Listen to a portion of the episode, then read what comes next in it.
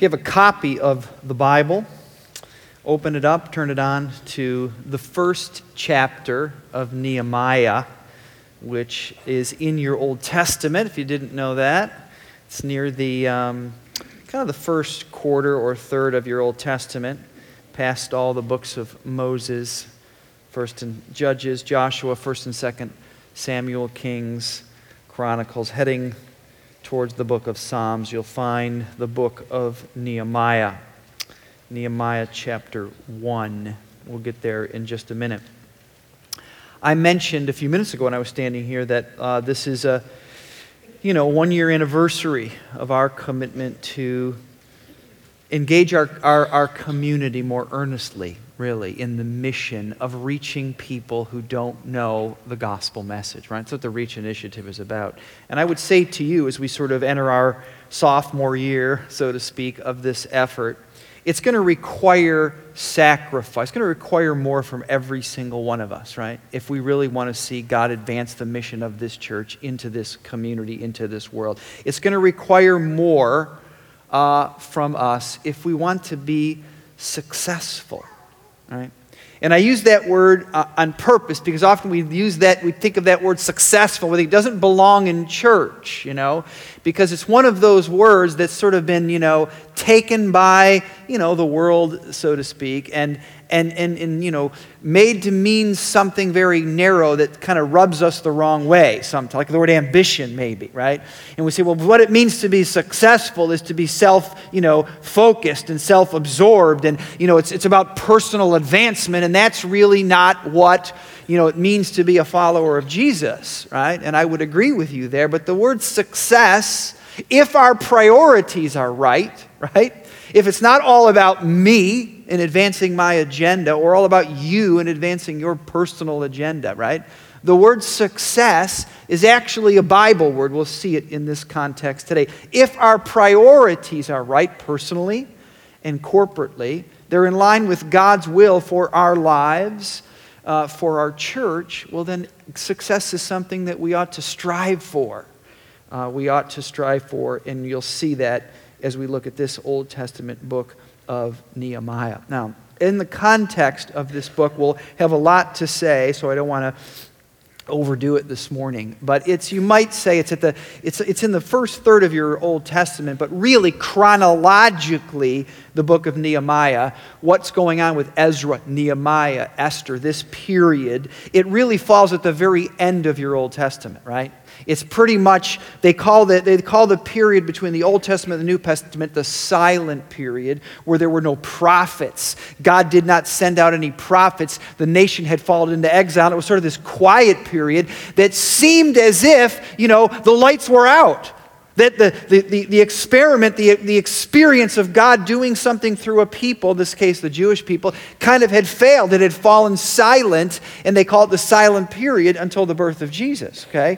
But so there was 400 years of silence, but right up to that period, the, the actual record of the, New, of the Old Testament, you know, chronology, the end of it would be Nehemiah, more or less, right? So although it finds itself in the early part of your um, Bible, because the history books are, are in the first part of your Bible, think of this at the end of the Old Testament experience. And it is, in some ways, a low point in the history of the people of God. They had, the, the, the nation of Israel had been um, um, conquered, the temple had been burned, that's why they're rebuilding the walls, the city had been, let, been decimated, they'd been thrown into exile, the people of God, and then they're allowed, some of them, to come back, a very humble, uh, a return. And what you have near the end of your Old Testament is the nation of Israel, in all of the indicators, was a shadow of what it once was at its height under David. I mean, it was the, it was the, it was, the contrast could hardly be sharper between the, the height of the monarchy, when there was great power, there was great uh, military, there was great even material success, the throne of David, the throne of Solomon. It was this great empire, this great monarchy and then 500 years later or so, as you get to the end of the Old Testament record, the people of God are a shadow of themselves, much smaller, much humbler, uh, in many ways um, discouraged, as we'll see, and um, defeated. But ironically, God here does some of his very best work when the people of God have been humbled, when the people of God have been stripped of the things we tend to put our confidence in.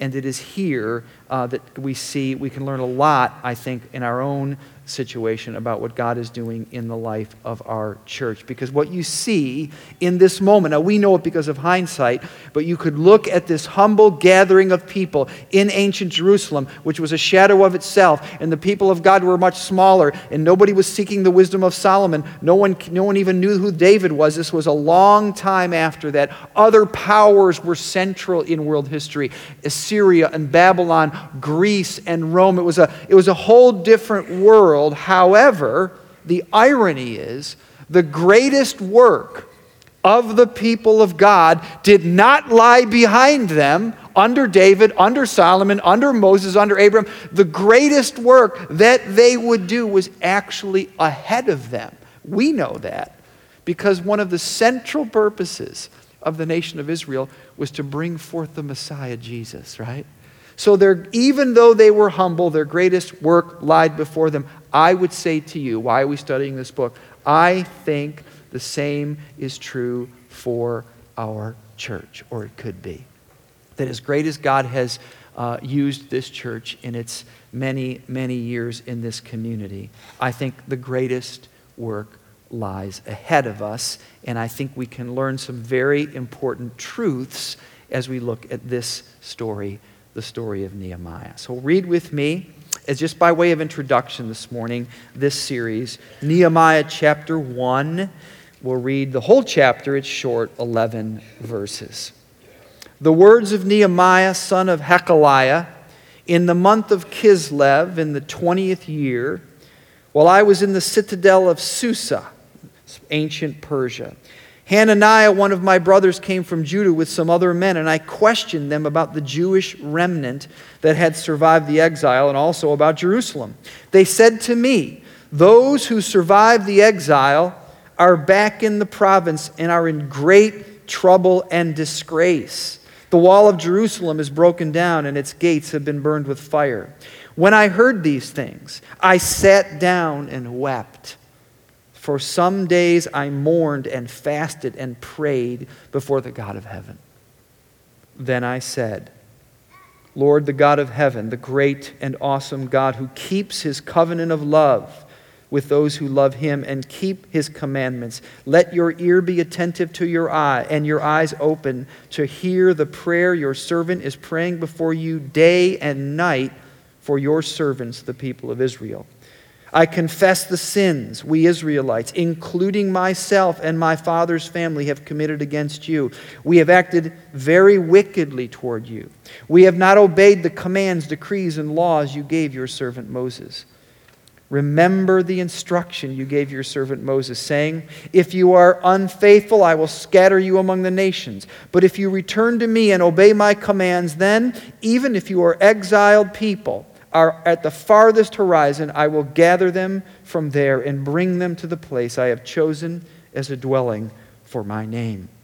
They are your servants and your people, whom you redeemed by your great strength and your mighty hand. Lord, let your ear be attentive to the prayer of this your servant and to the prayer of your servants who delight in revering your name. Give your servant success today by granting him favor in the presence of this man, I was cupbearer to the king.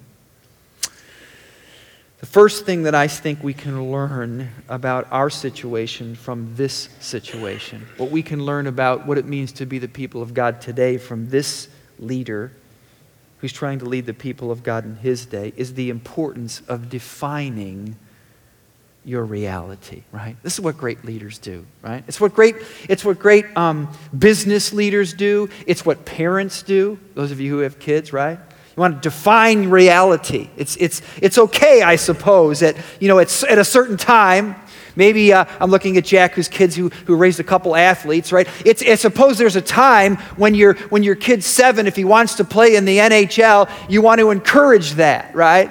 But there comes a time, right? Where maybe, you know, if, if you're, you know, a four feet eight, your kids aren't that short, but anyway, you're not going to play in the NBA, right? Or whatever the case may be, right? There's a time to define, parents define reality, coaches define reality. Listen, churches, spiritual leaders ought to define reality. Nehemiah does that, right? He doesn't want to, uh, he, he doesn't want to, um, you know, sugarcoat it.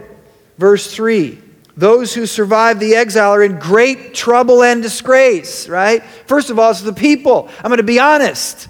The people of God, who, by the way, Nehemiah never, as far as we know, he was born, lived his whole life in, in Cushy Babylon. He is Jewish, but he never grew up here, right? The, the, the, the destruction of Jerusalem was 100 years old or more. But Nehemiah has, certainly knows about his people. And he hears the report and he says, Listen, they're in great trouble and disgrace. They're not eating the kind of food you're eating. They're not sleeping in the kind of bed you're sleeping in. And there, there's great security risks. There's great conflict. There's real peril here. It's a reality. And their walls are broken down and the gates have been burned with fire. Okay? Nehemiah wanted to define reality. But I would say this to you as we think about our own church. It was much more uh, this, this challenge, this, this truth than a capital project. And it was a capital project, right? The book of Nehemiah is about the rebuilding of the walls of the ancient city of Jerusalem. But what is stressed in this prayer, and there's so much to be learned, and I hope that you will think about it beyond this morning and from this prayer, what you can learn about prayer from this man of God. What is stressed is not the broken walls, right? It, but the broken commandments, right? Verse 7. We have not obeyed the commands, decrees, and laws you gave your servant Moses, right? This is what's behind it. Yes, the walls were broken down. And yes, they represented something. They once represented the God of Israel. They once represented the creator of the universe. They once were part of, along with the temple, along with the city of Jerusalem, a, a, a message that went out to the world about the glory of God. It was important to rebuild them. But Nehemiah has to start with himself, right? I, including myself and my father's family, we got to get real. We got to define reality. And the reason these walls are broken, the reason our hearts are broken, right? We are in great trouble and disgrace is not simply because we found the wrong enemy, is not simply because someone happened to, you know, have a laser bomb that hit the wall. It wasn't because of some great military prowess. It was because of our own broken commandments with God, right? That's the reason. Let's get real about it. That's what Nehemiah wants to say. And let me say what he's saying here, too, very, uh, again, by introduction. We have not obeyed the commands, decrees, and laws. He doesn't get into specific here, but I would say this. What Nehemiah is saying sin, certainly he's talking about sin, he's confessing it in verse 6 and 7. Sin is not simply the things that we do wrong. That is certainly true. I can think, you know, whether it's, it's disobeying, doing things that I shouldn't do, that I know I shouldn't do, and do that's sin. But what you see Nehemiah saying here is not simply doing things wrong, it's the right things that we know we should do, but we simply don't do them, right? This is really what is at stake here. Does God care about my moral lapses and your moral lapses? I think He does, right? But what you see going on here, what does Nehemiah say here? Lord God of heaven and earth, who keeps a covenant of love. Listen, it's about a relationship with God. And what's really at stake here, the reason these walls are broken down, the reason there's such disgrace, the reason there's broken hearts in the, in the people of God, in the purposes of God, is not simply because they broke some of the laws. It's because God had called them to do certain things, right? And they had decided not to do them, to worship Him, to serve Him, and instead they just, uh, you know, looked the other way. They satisfied themselves. They did not do, keep God's laws. They did not obey His commands. They did not worship Him. And as a result, their walls were broken, and so were their hearts. Doing the right things means keeping your commitments. It means sharing your faith. It means this it means giving God your very best. That's really what's at stake. Giving God your very best. Five times in this passage, the word servant is mentioned, right? Even, even the end of the prayer, he twice he calls himself, Lord, let your attentive, let your ear be attentive to the prayer of this your servant and your servants. End of verse 11, give your servant success today. Let me say something about this word. It does not, it's not a demeaning word. When he calls himself the servant of God, it's not a demeaning word, it's a word of honor. How do I know that? Verse 8 Remember the instruction you gave your servant Moses. What it means to be the servant of God is it's a special status. It's about serving God's purposes. It's about obeying his commands and keeping his decrees. Listen, we haven't done that, right? It's like when, you know, it's like you call the, the, the, the, term, you know, the Secretary of State or the Secretary of, of Defense or, you know, the Secretary of Commerce. These aren't demeaning terms. Those are very important offices. What it meant to be a servant of God was a very important thing. And he wants to redeem that word as you and I need to redeem that word. And see, the salvation that we have been given, this is what's true in Nehemiah's day and in ours, it comes with a purpose. And that purpose is to make the name of God known to people who don't know him. And the reason their hearts were broken, verse 3, the reason the walls were broken, verse 3, is because the people of God had failed to do that right? They had failed in their primary calling to make the name of God known to the world. That's what it was all about. That's what it's always been all about. Way back, even when Israel was nothing, he said to Abraham, who nobody knew, who was a 90 plus year old man, who was just nobody, and he said, Listen, I'm going to bless those who bless you, right? And through you, this one person, all the nations of the earth will be blessed. It was always the purpose to make God's name known. It's also our purpose. And my challenge to you this morning and these weeks is listen, I want you to give God your very best. And I say, give God your very best by investing in the ministry of this church, right? Investing your time, investing in community, investing in sharing your faith, investing in financially in the ministry of the church. But let me say something. It's not for me. Don't do it for me. Do it for him, right? It's about making God's name known and, in a way, do it for yourself because this is what I think Nehemiah discovers and I think you'll discover. Life's greatest pleasure, right? Life's greatest pleasure is not money, it's not fame, it's not comfort. Life's greatest, it's not even family. Life's greatest pleasure is serving God with the gifts that He is giving you. And that's true individually, and that's true as a church. And that's what we can learn from the, from the book of Nehemiah. The question, if you have your small group guide, if you're in your small groups, let me just highlight it quickly. The second question what can you observe and learn about the prayer of this godly man?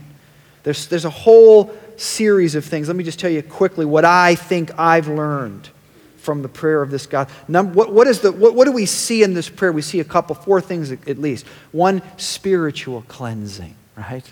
Spiritual cleansing. That's what prayer is for. Two, there's a sense of an inner peace. Third, there's a new strength that comes in prayer and a new confidence, right? This is what it's about to, to renew our commitment with God. Yes, it's about spiritual cleansing. That's what this is about, right? The gospel's not a one off, it's a way of life, right? I need spiritual cleansing every day of my life. I need, I need a stronger commitment to a peace that passes understanding every day of my life. I need God's strength, and I need a new sense of confidence to do what God has called me to do and what we, God has called us to do as a church. So, the first thing we learn from Nehemiah, again by way of introduction, is we need to define our reality. I just want you to think about this week your own life, the context of your small group, right? Define your where is your walk with God? Where is your engagement in God's, in the ministry that He's called you to because whether you are a student, whether you're young or old, it doesn't matter. All are called, all have been gifted. God has given us something to do, and it's only in doing what it is that God has called you to do, like your servant Moses, that you're going to find the purpose and satisfaction that God has discovered, or purpose, I should say, for your life. So, one is define your reality. Number two, you see in this passage, again, thing we can learn from Nehemiah, is we need to remember or bring to our memory God's promises, right? God's promises. There's two things in this prayer quickly as it concerns God's promises that Nehemiah does that I think that you and I can do. If we practice it, it can change your life, day to day basis, and it can change the life of our church. The first thing, notice in this prayer, right, is he starts not with himself, but with God. Lord, the God of heaven, right? The great and awesome God. Listen, he's going to confess his sin. He's going to get to that point and say, Listen, I got a real problem. We have a great problem here. And our problem, whether it's my personal problem, which is I've sinned against you, verse 6 and 7, or our corporate problem that we have so failed in our calling that we are, we are this, this city's in a shambles. It's a shadow of itself. Our military is gone. Our military is discouraged. Our worship life is almost non existent, right? We are a shambles. He's defining reality. And there are real threats. We have corporate threats. We'll see this in the book. The people of God. There's a real threat to their existence. But Nehemiah doesn't start with the problem. This is where our problem is. That's why many of us are, remain, let's to use the word of ver, the verse 3, we remain in great trouble and in disgrace. Why our prayer lives in many ways are so ineffective because we start with our problems, right? It's, it's, Dear God, I'm in trouble, help me. Dear God, my family's in trouble, help us. Dear God, the, the sky is falling. I can't get into this opportunity. I can't get that opportunity. Help me, help me, help me. And listen, God wants to help you. But Nehemiah doesn't start with himself, he, he starts with heaven. Lord God of heaven, the great and awesome God who keeps his covenant of love. He says, Listen, I'm going to take my problems, personal problems, even my sin, my corporate problems as leader, and I'm going to put them in the context of an almighty God, number one, that God is so powerful, he's so mighty, and number two, a God who has a covenant of love, right? This is a child who says, Listen, I'm in trouble. I failed the test. I did the wrong thing. I blew it. But I'm going to come to my mother and father, the prodigal son, who have everything, and say, Mom and my dad, you know, thank you for who you are. Thank you for all that you've done. This is what Nehemiah is doing, right? He starts not with himself, not with his problem, but he starts with God, number one. Number two, this is the heart of this passage, I think. He reminds God of the promises that he has made. This is what it really means to walk with God. And by the way, why I say to you guys over and over again, it's not just because I'm, you know, it's pastor speak, that you need to study and know God's word, right? Because it's an interactive. It's, it's, it's the Hebrews 4.12 says the word of God is sharp as a two-edged sword. It's, it's, it's living, it's alive and it, it, it, discerns your thoughts and intents of your heart. It's a, it's a living, powerful reality that you are supposed to um, claim and engage with, and it's how God changes your life. And part of the way He does that is we have to remind God, we call God and say, Listen, you said it. I remembered it, and I'm asking you now to deliver on your promises in my life. See, what Nehemiah does, if I had time, maybe if you have a good study Bible, verses 8, 9, and 10, he basically quotes almost verbatim promises that come out of the book of the Deuteronomy that are a thousand years old. He says, Listen, Remember the instruction you gave your servant Moses. Isn't this interesting? Usually God's telling you what to remember. This guy has the, the, the, the, you know, the, the chutzpah, right? To say, listen, God, let me tell, let me, let me bring to mind what you said, what you promised, what you said to your servant Moses, right? Back in the Deuteronomy is this Yes, we might make mistakes, and we will therefore be scattered among the nations. And that's exactly what happened. We disobeyed you, we didn't do the right things we knew that we should have done, and as a result, we were scattered all over the nations. Our, the nation was, was basically decimated. But you also said, Deuteronomy chapter 30, that if we simply humbled ourselves, if we got real, if we defined our reality, and we turned our hearts back to you, that you would bring us back. You would restore your favor. You would make us even better than we were before, right? He reminds God of his promises. Do you do that? Do I do that, right? Now, some of you, we, we, we get this even if we don't practice it, right? You know, it's like parents. If you're parents, if you have, you know, and, and your, your, uh, your, your daughter says to you, maybe, Dad, you know, uh, uh, can I uh, go out on a, a date with uh, my boyfriend or something? And, you know, and maybe your dad instinctively, you say, well, listen, when you, honey, when you're 16, you know, when they're 12, you can do that, you know. And of course, you're thinking, well, they'll forget about it, right? And then at 16, your daughter goes, Dad, I'm 16. And you say, Well, honey, did I really say that? Um, what I meant to say is when you're 18, right? Or when your, your, you know, your, your, your son says to you, I've heard this, you know, you know if you get, uh, parents say to their kids, listen, if, if you can hold a 3.5 GPA in your sophomore year at college, let's say, then we will buy you, your mother and I will buy you an, an automobile of your own. Wow, right? Dad, a kid will never do it, right? You know, 3.5. Dad, here's my 3.5. Uh, uh, here's my report card. Where's my new car? Goes, well, what I meant to say, son, was if you get 3.5, you can drive my car. Okay. I have this friend, um, good friend, uh, been friends for, for a long time, and, and he has three girls and now they're adults, young adults. But when they were young, two of them were, were good athletes. One was a tennis player, one was a golf, uh, played golf, his, his two of his girls. And he, used to always say to them, you know, he, he says, if you win this tournament, when there would be a big tournament, golf or tennis, if you win this tournament, I will buy you a Corvette.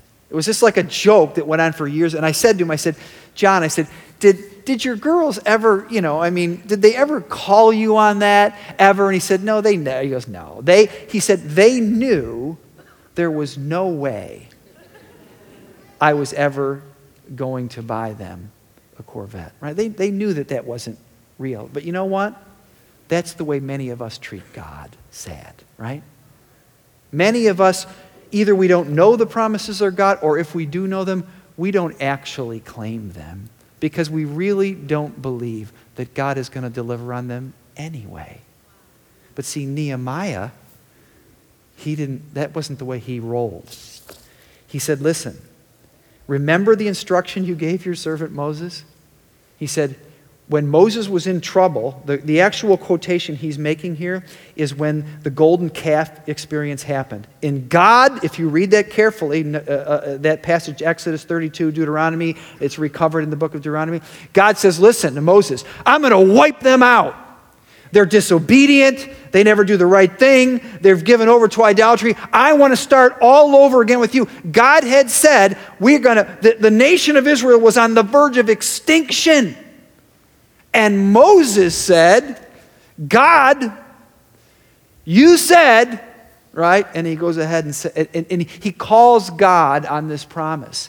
And through Moses' advocacy, God spares the nation of Israel. And what Nehemiah says is he has the, as I say, the courage, he has the conviction to say, listen, what was true of Moses is true in my day we're on the verge of extinction too. And God, you did it in the past. Like I said, there's a prayer, a great prayer in Habakkuk chapter 3. It says, God, I've heard of your fame. I've seen your great deeds. Do in my day what you've done in the past. Have you ever said that to God in your life?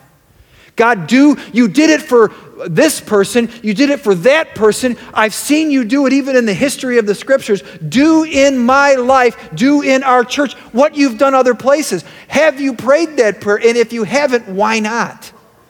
Because you don't believe God can deliver on us. Now, you come up with some other great excuse. You'll, you'll, you'll, you'll throw yourself under the bus. I'll throw myself under the bus. But the real issue is here. Nehemiah is not talking about his own great sterling character. He says, I have sinned and my fathers have sinned. I'm, I'm not going to mince my words. I'm not going to pretend I'm something better than I am. But I'm going to say this Oh, great and awesome God who keeps his covenant of love. You've done great things in the past. Remember your servant Moses? I'm your servant too. Can you do it again? Right? Can you do it again? This, if you have this thing in front of you. What is one challenge you are facing during this season in your life? What are some of the challenges we face today in our desire to grow as a church? Do you and I have the courage to find God's promises and say, well, you did it for them, can you do it for me? Right? And do we have the courage in the, as the church, right? Because there's so many of them. I'm not talking about, you know, you know, uh, gold and silver and Cadillacs. I'm not talking about silly stuff like that. I'm talking about peace. I'm talking about power. I'm talking about influence with, with, with, the, with the world and in the community. That's what I'm talking about. If we want to get our priorities right, let me tell you, God has, there's nothing more than God would desire than to bless your life. Do you really believe that? But see, that just like the word success, that word means nothing to us. Blessing means, you know, self-satisfaction. Blessing means, you know, things that are superficial. But blessing is a word you need to realize, you need to, we need to re, uh, uh, re, re uh, define that word. We need, to, we, need to, we need to recapture its meaning. God wants to bless your life. God wants you to be successful. God wants us to be successful if our priorities are right. Right? If our priorities are right. And if your priorities are right, and my priorities are right, and our priorities are right, listen, God, this is what He says.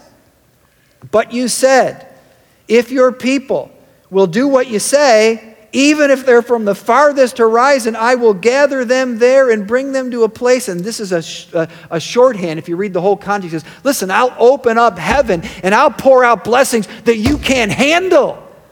That's what he says. Isaiah, uh, uh, Psalm 81:10, one of my favorite verses of scripture. Open wide your mouth and I will fill it.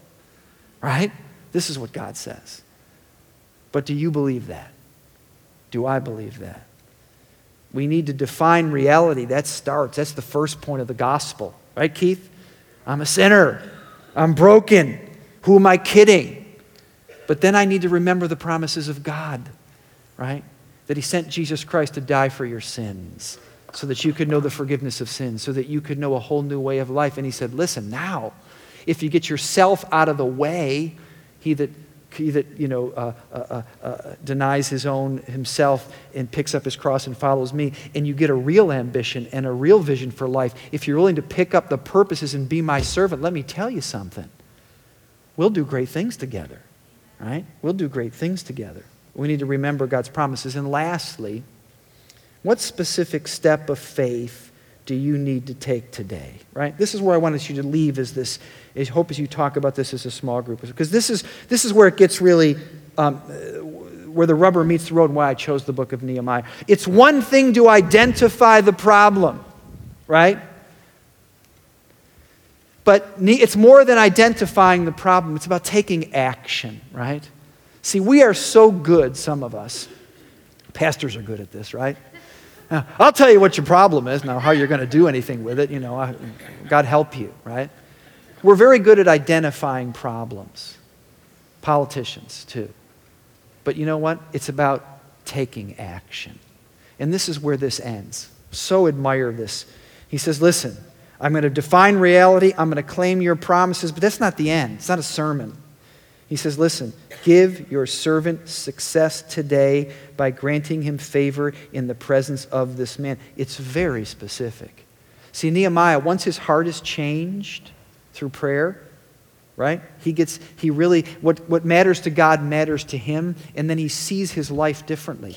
He sees his life in the context of God's purpose. He says, listen, it's very clear. It's, it's in sharp relief now. I can see what God is calling. I can see that my life, even though I'm 1,200 miles from this trouble and I live in a very cushy life, I'm in a unique position to do something that nobody else can. And that's true of every single person in this room if you have eyes to see it. What does it mean for us? Well, it means that we need to realize that we, we, we need to, it's about spending our time differently. How does God want you to sacrifice your time? How does He want you to leverage your positions? There's things that some of you can do that I could never do. with other people. We talked about this last Sunday. To use your time, to leverage your position, to invest in your relationships, to invest in your resources, whatever God has given you.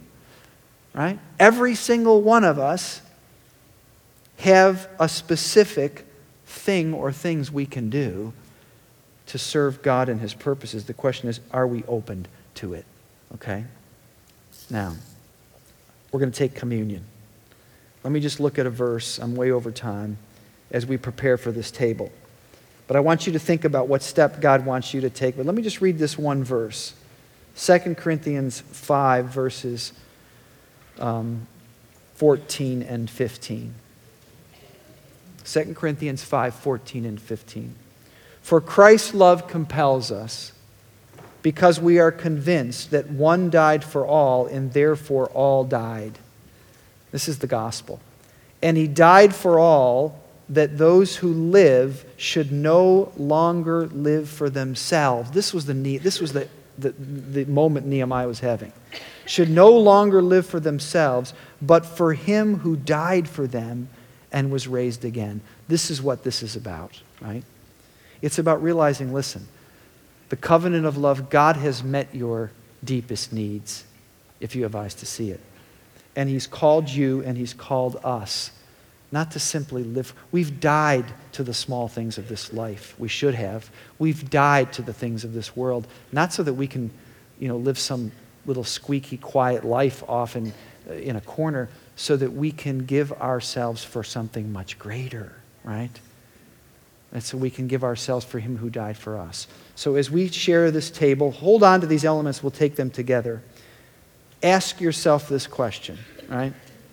What step is God calling you to take today? Where do you need to define your reality? And what promises might you need to remind God about in your own life?